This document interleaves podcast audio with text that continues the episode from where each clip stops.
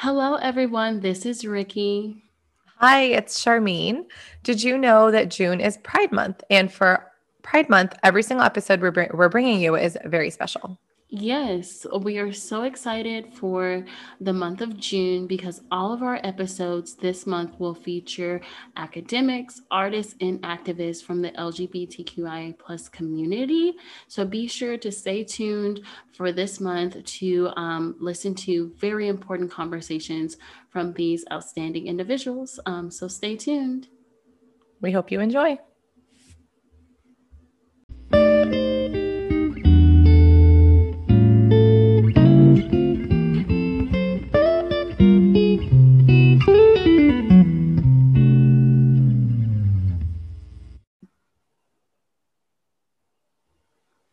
Hi, everyone. Welcome to Gray Matters. This is Sharmeen, and this is the first installment of our episodes um, specifically for Pride Month. So, welcome.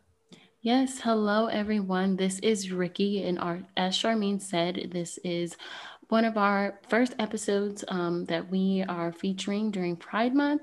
And for this episode, we're going to talk about compromising identity. And we are so excited because we have a very special, amazing, wonderful um, guest, um, Sarah, Sarah Ab- Abu Ajezer. Yes. Sorry if I butchered your name.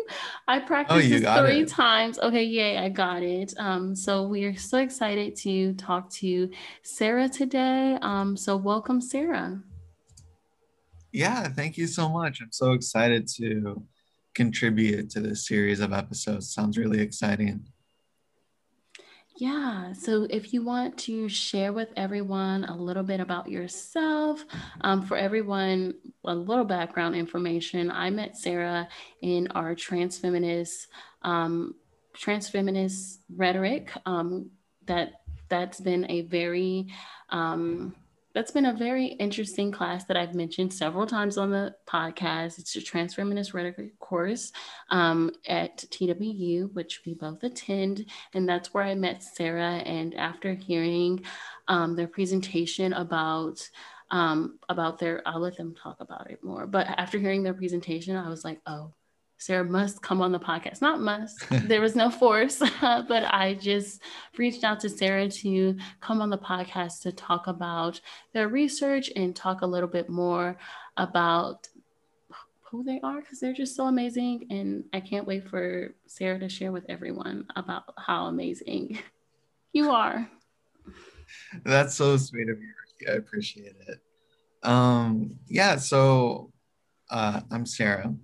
I am a grad student at TWU, Texas Women's University. Um, and yeah, that was an amazing class that Rikki and I both got to kind of share our experiences and converse And Um, my presentation or my research was over narrating the trans identity, uh, how that may pop up in just the lives of any person, no matter um, what their gender identity uh, may or may not be, that we all kind of narrate who we are, and that affects trans people and um, their visibility and so on and so forth. Um,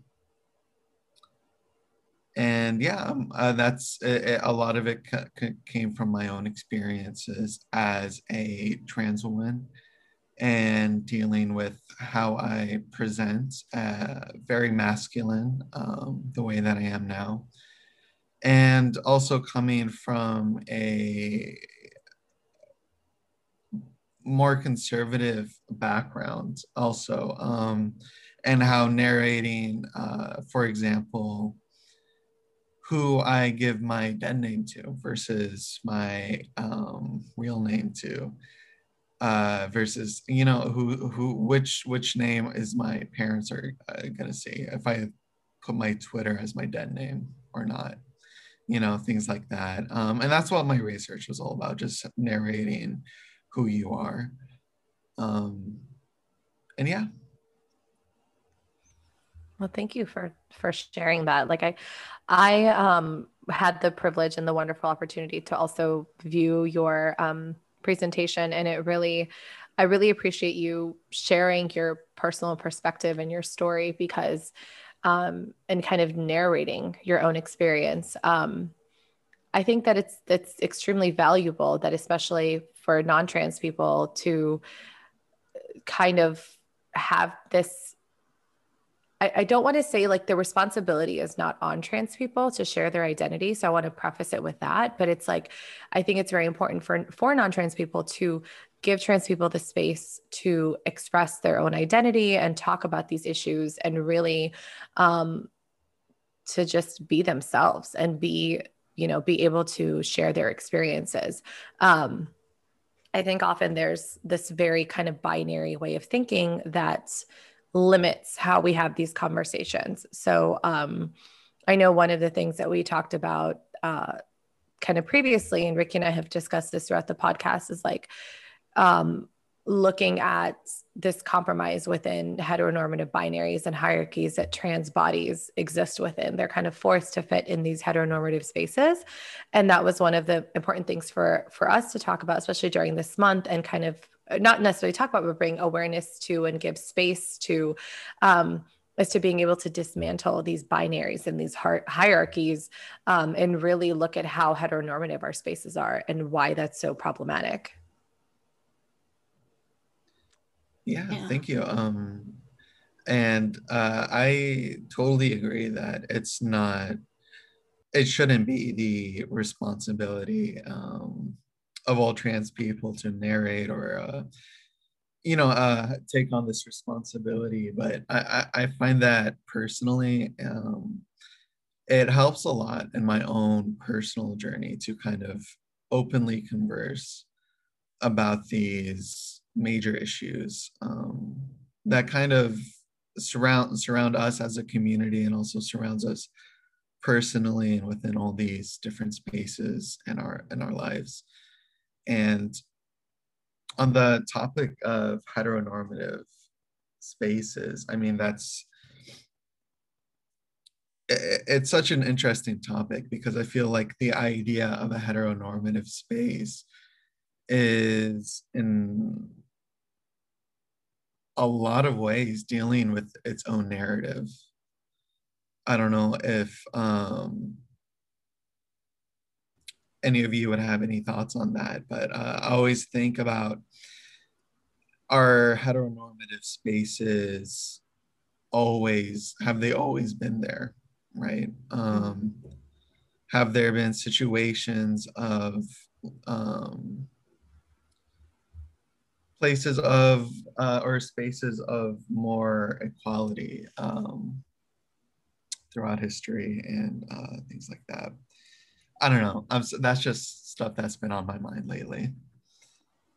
Yeah, yeah. I actually just recently had a conversation um, with a couple of friends about how a lot of our binary um, frame frameworks, right, that we live by, and um, specifically talking about heteronormative binaries are are kind of res- residual effects or i don't even know the right word language sometimes right but they're like residual effects from colonization and um, imperialism and um, and a lot of a lot of times i feel like we don't sit down and think about that, right? Because heteronormative spaces have become, like we said, the norm. It's been so normalized.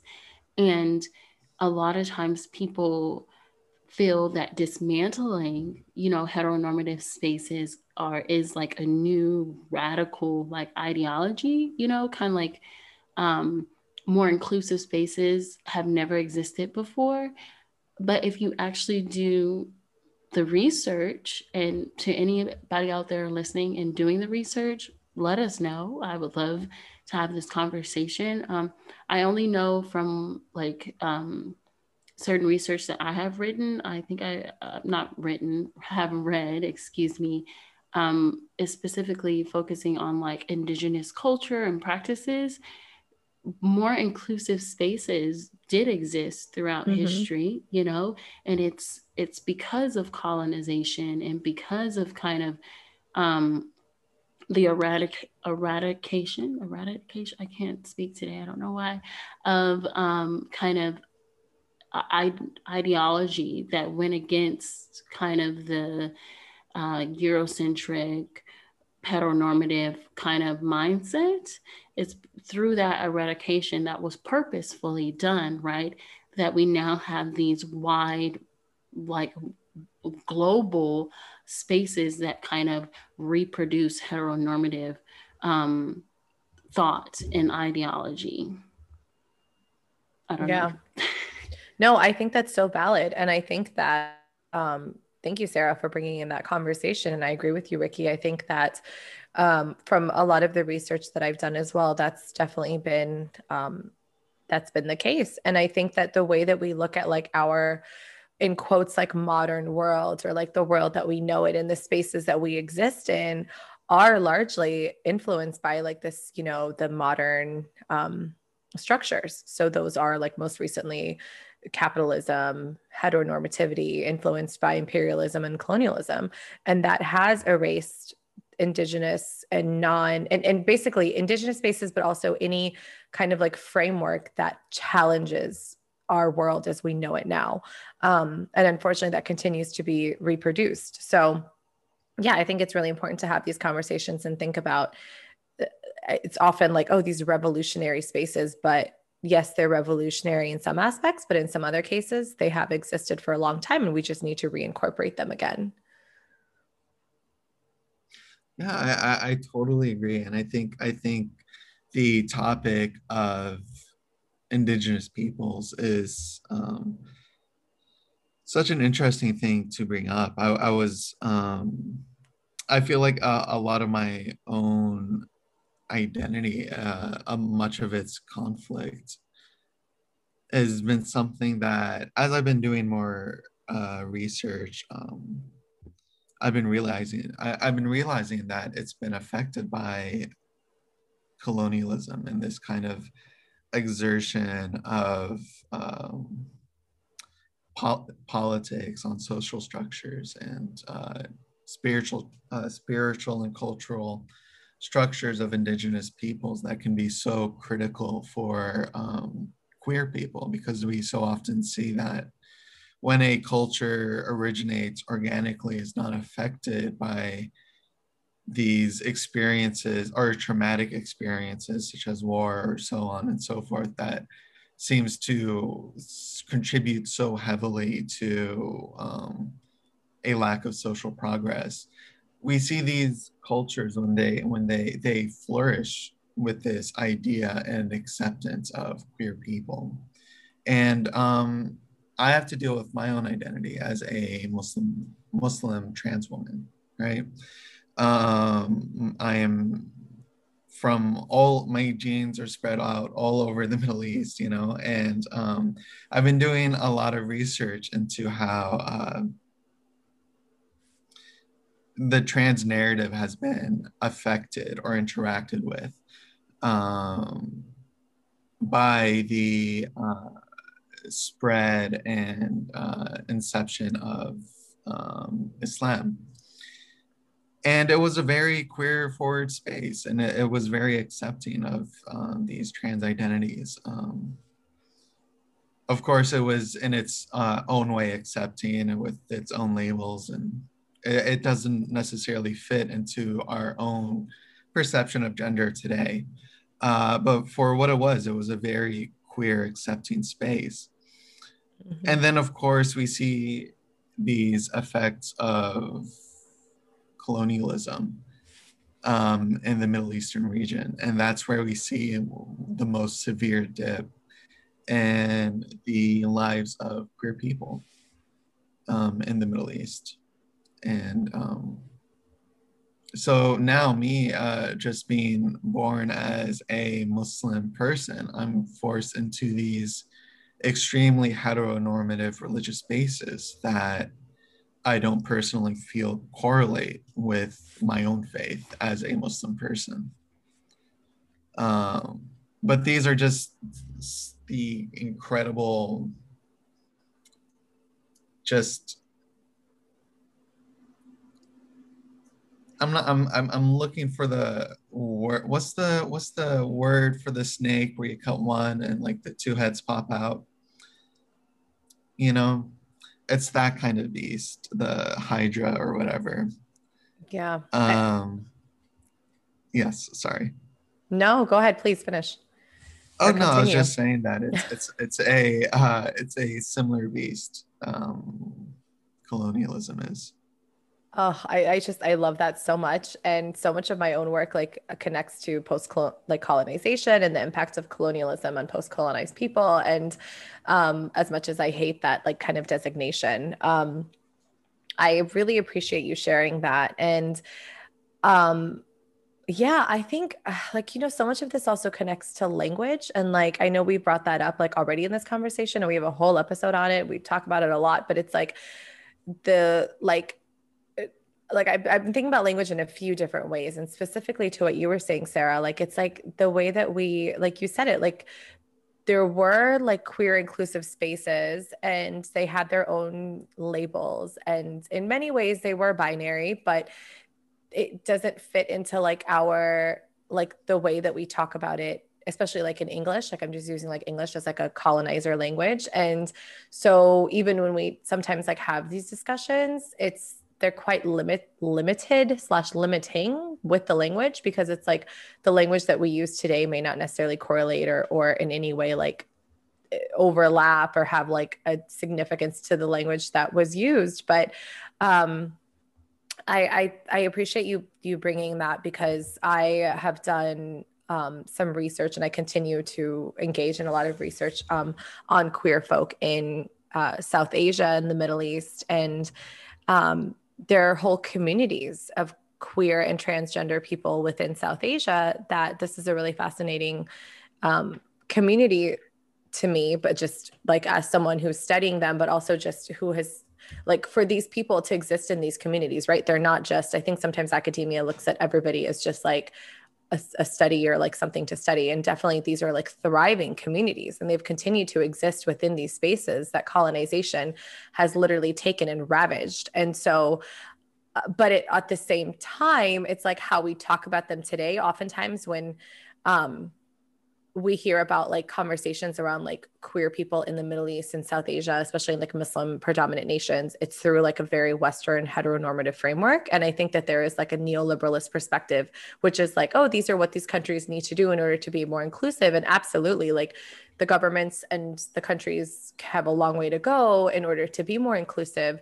Um, and especially in like the terms of like gay rights. Um, and rights for for people from within the LGBTQIA plus communities, but also at the same hand, it like that kind of neoliberalist notion completely does not take into account the very deep rooted histories that these places and these communities have. So I don't know. It's just, I really do appreciate you bringing that up because it's like, it's it's like no easy way to talk about it and there's not even like going towards a solution but there's like the way that we talk about these conversations, I think, has so much nuance that is often overlooked. And such an important thing is just recognizing these effects. Yeah. Also, which is what makes this kind of conversation so important. Yeah. Yeah. Oh, we both said yeah. Sorry, I'm just I'm I'm having a lot of um thoughts come to my brain at once uh, about this conversation because I think I think it's an important conversation that needs to be continuously had. And I'm thinking about in regards to which we talk about this on our we've talked about this before and, and what we call um, activism for clout and activating your activism um, because I think in order to be a um, what's the right word, impactful or um, intentional. I'll use intentional. In order to you be like a intentional ally, I feel like it, it, it takes um, it takes of course it takes work right so it's it's more than just you know I, i've been seeing all of these videos about how stores just like commodify Pride Month, right? And you see rainbow flags and people are buying, buying, buying, buying, buying. And I feel like it takes more than just buying in order to dismantle these spaces, right? And kind of um, create spaces or recreate, I should say. Because when you say create, I feel like people think, oh, this is such a radical, and they disconnect it from the fact that the reason why the spaces are the way they are is because colonization. It's not like we've had these spaces. It's not like we've had binary language and heteronormative language in spaces throughout the entire history of like mankind, right? It's that these spaces were purposefully created to marginalize certain groups and people and to serve a certain agenda. And I feel like in order to create these spaces we need to like i'm thinking like plug in like plug like people need to plug in to this to this fact. I'm not even going to say idea i'm going to say it's a fact. I know it's going to be kind of like probably pushing some buttons but it's a fact that these spaces are are from like heteronormative spaces right? Heteronormative culture heter- heteronormative environments right are from um the Western world and Eurocentric and all, all of those things we've talked about before are from their agenda to colonize the world, right? And to set a certain agenda that kind of um, silences certain people who do who don't fall under certain um, in, uh, in their certain um, outlook of what a person should be, right?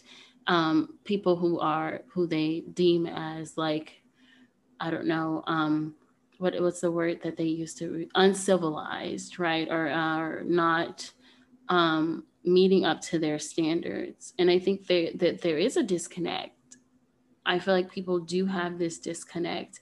And this disconnect is connected to, it's kind of like what you described, Sarah, like you cut off the head and two heads. And I think cutting off two heads and four heads show up. Like the reason why those heads keep showing up is because I feel like there is this huge disconnect out there. And until people connect into this fact, there will continue to be a disconnect and people will continue to have performative allyship and have um, and have like I don't know. I think of empty, like empty actions towards dismantling this system that is detrimental to a lot of us um, in the world. Those are just my random thoughts that I had. No, I I mean I, I totally agree with what you're saying, and um, it's it's definitely a very